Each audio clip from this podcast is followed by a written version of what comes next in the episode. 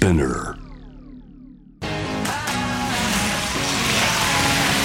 J-Wave Step 1 J Sports Cycle Road Race. Collaboration. Collaboration. Grand Tour Questions. J-Wave ステップ1ナビゲーターそして J スポーツサイクルロードレース実況歴20年のサーシャです。J スポーツと J-Wave ステップ1の WJ がコラボしました。この番組。えーロードレースを愛するゲストの方と一緒にグランツールの魅力に迫っています今回はブエルタ・エスパーニャ。最後の4回目。はい、えーラストを飾るのは、えーおなじみでございます。今回のブエルタ編毎回登場していただいております。栗村治さんです。よろしくお願いします。よろしくお願いいたします。はい、えーブエルタ・エスパーニャとはどんなレースか栗村さんとはどんな人かは、えーこれはバックナンバーにですね、えー委ねるとしてぜひチェックしていただきたいと思いますが、まあ、いよいよですね最終ステージも迫ってきまして、えーこのね週末だけということになりまして土日で終わるわけなんですけれども。ね、栗村さんの予想はなかなか毎回ね、ズバッと当たるということで有名でございますけど今回はどうですか？自信持ってってますか？そうなんですよ。あの、まあ、予想屋としてもですね、この20年以上、あの、活動してきたわけですので、はいまあ、あの、コンブエルタも、やはり、えーかなり、まあ、ここまで、ここまでのね、成績見ていても、まあ、結構いい線いってるなと。うん際どいところいってるなっていう感じはしますね。大丈夫なんですかねそれでちなみにですね、まあ J スポーツね、はい。あの、放映してる J スポーツの方で、サッシャさんと我らワールドという、はい。予想番組ですね。はい。えーあるわけですけども、はい、そうですね。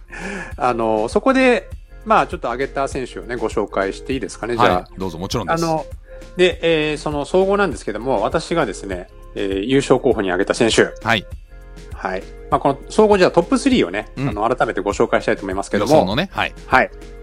まず総合優勝は、はい。タデー・ポガチャル、あれ？出場しておりません。あれ？あららら、まあまあまあ、こういうこともありますよ、たまに。えーだいぶ前に予想してますからね。だいぶ前そうなんですよ、ね。出場メンバーが決まる前に発表してますからね。あのは、い稀にこういうことがあります。えただまあ、あとは大丈夫です。ー、はい、2位、総合2位、アダム・イエーツ。んアダム・イエーツ。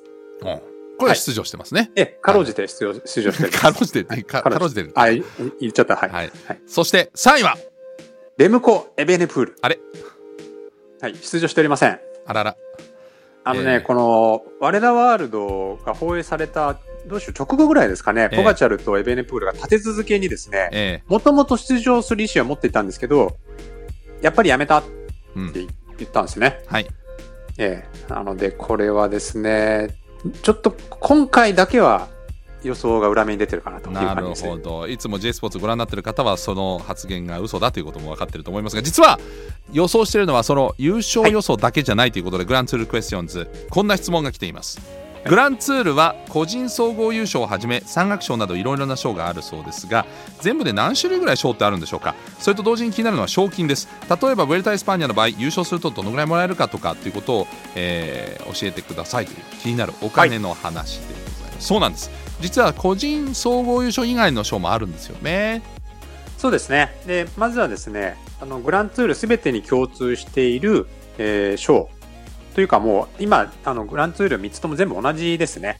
はいで、えー特別賞ジャージというのは4枚設定されてます。はいで、これはまあレース中に各賞の、まあ、総合トップの選手がね、その段階でトップの選手が、まあ、着用できて非常に価値があるんですけども、はいえっと、まず、個人総合トップ。はいえージロデイタリアだとピンク色、マリアローサですね。はいで、ツール・ド・フランスだとマイヨ・ジョーヌ、黄色。はいで、このブエルタ・エスパーニャでは、マイヨ・ロホ、赤になります。うんはい。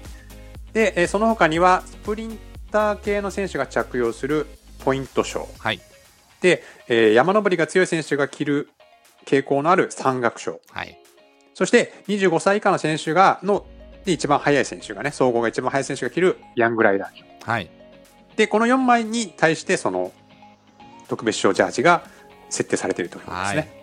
で、他には、チーム総合とかね、うんあと、ステージ優勝。はい。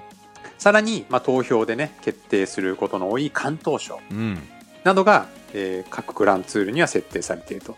あと、まあ、ジロデイタリアにはね、またちょっと、もっと細かい賞があったりするんですけど、まあ、今お話した賞が大体メインどころかなというところですね。はい、ではい。気になるお金の話どうなんでしょうか、で、ブエルタですと、えー、大体ですね、優勝賞金がえ2000万ぐらいですかね。意外と安いですよねそうなんですよ。チームであの、まあ、個人でもらえるわけですけど基本はチームですよねはい。で、ツール・ド・フランスですと、今大体5000万円超えぐらいだと思うんですけども、あの、サッシャさんおっしゃるように、まあ、自転車レースっていうのは個人戦なので、個人に今お話したような賞金がつくんですが、まあ、これをほとんどのチームが各チームのアシスト選手、そしてえースタッフなどともこう分配するので、まあ、おそらく個人総合優勝しても、1人当たりの受け取り金額っていうのは、例えば2000万円でも10人で分ければ200万円はい。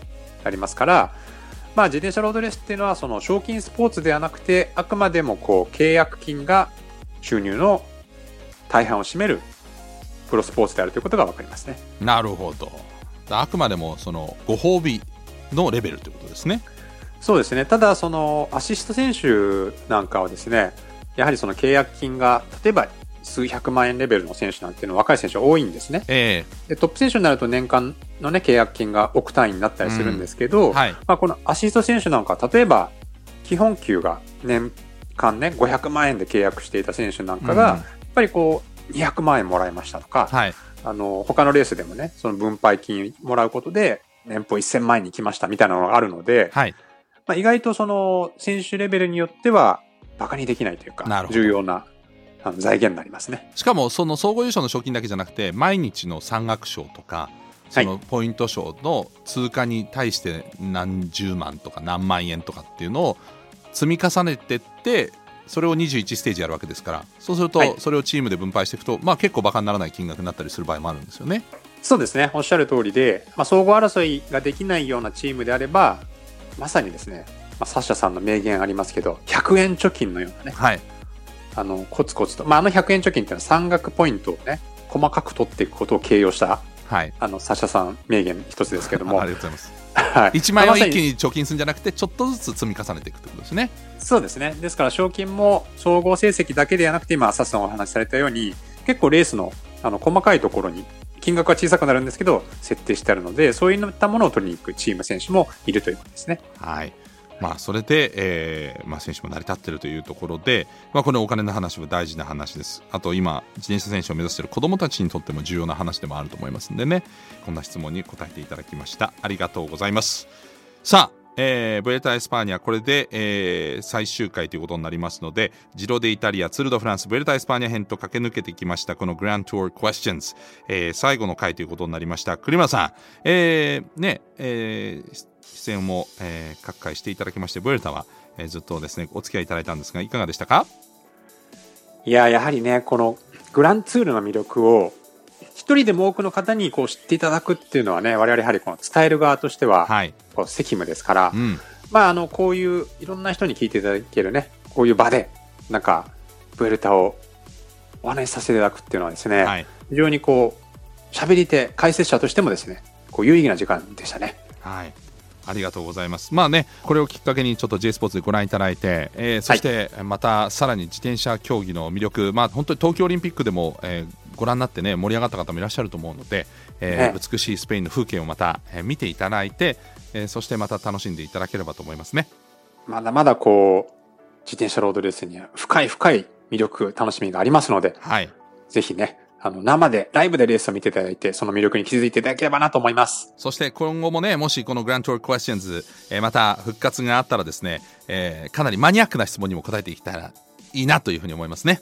もうねマニアックなの大好きですから私。ええ。できれば尺をですね2時間ぐらいに拡大していただければ。えっと、一人喋りでいいですか？あはい。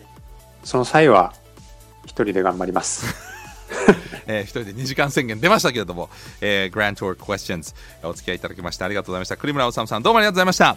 ありがとうございましたそれでは、えーこの後ね、え残りのブエルタを、えゴールまで楽しんでいただいてまた来年お会いしたいと思います Thank you so much for listening This is Grand Tour Questions I hope to see you next year Bye bye J-Wave and J Sports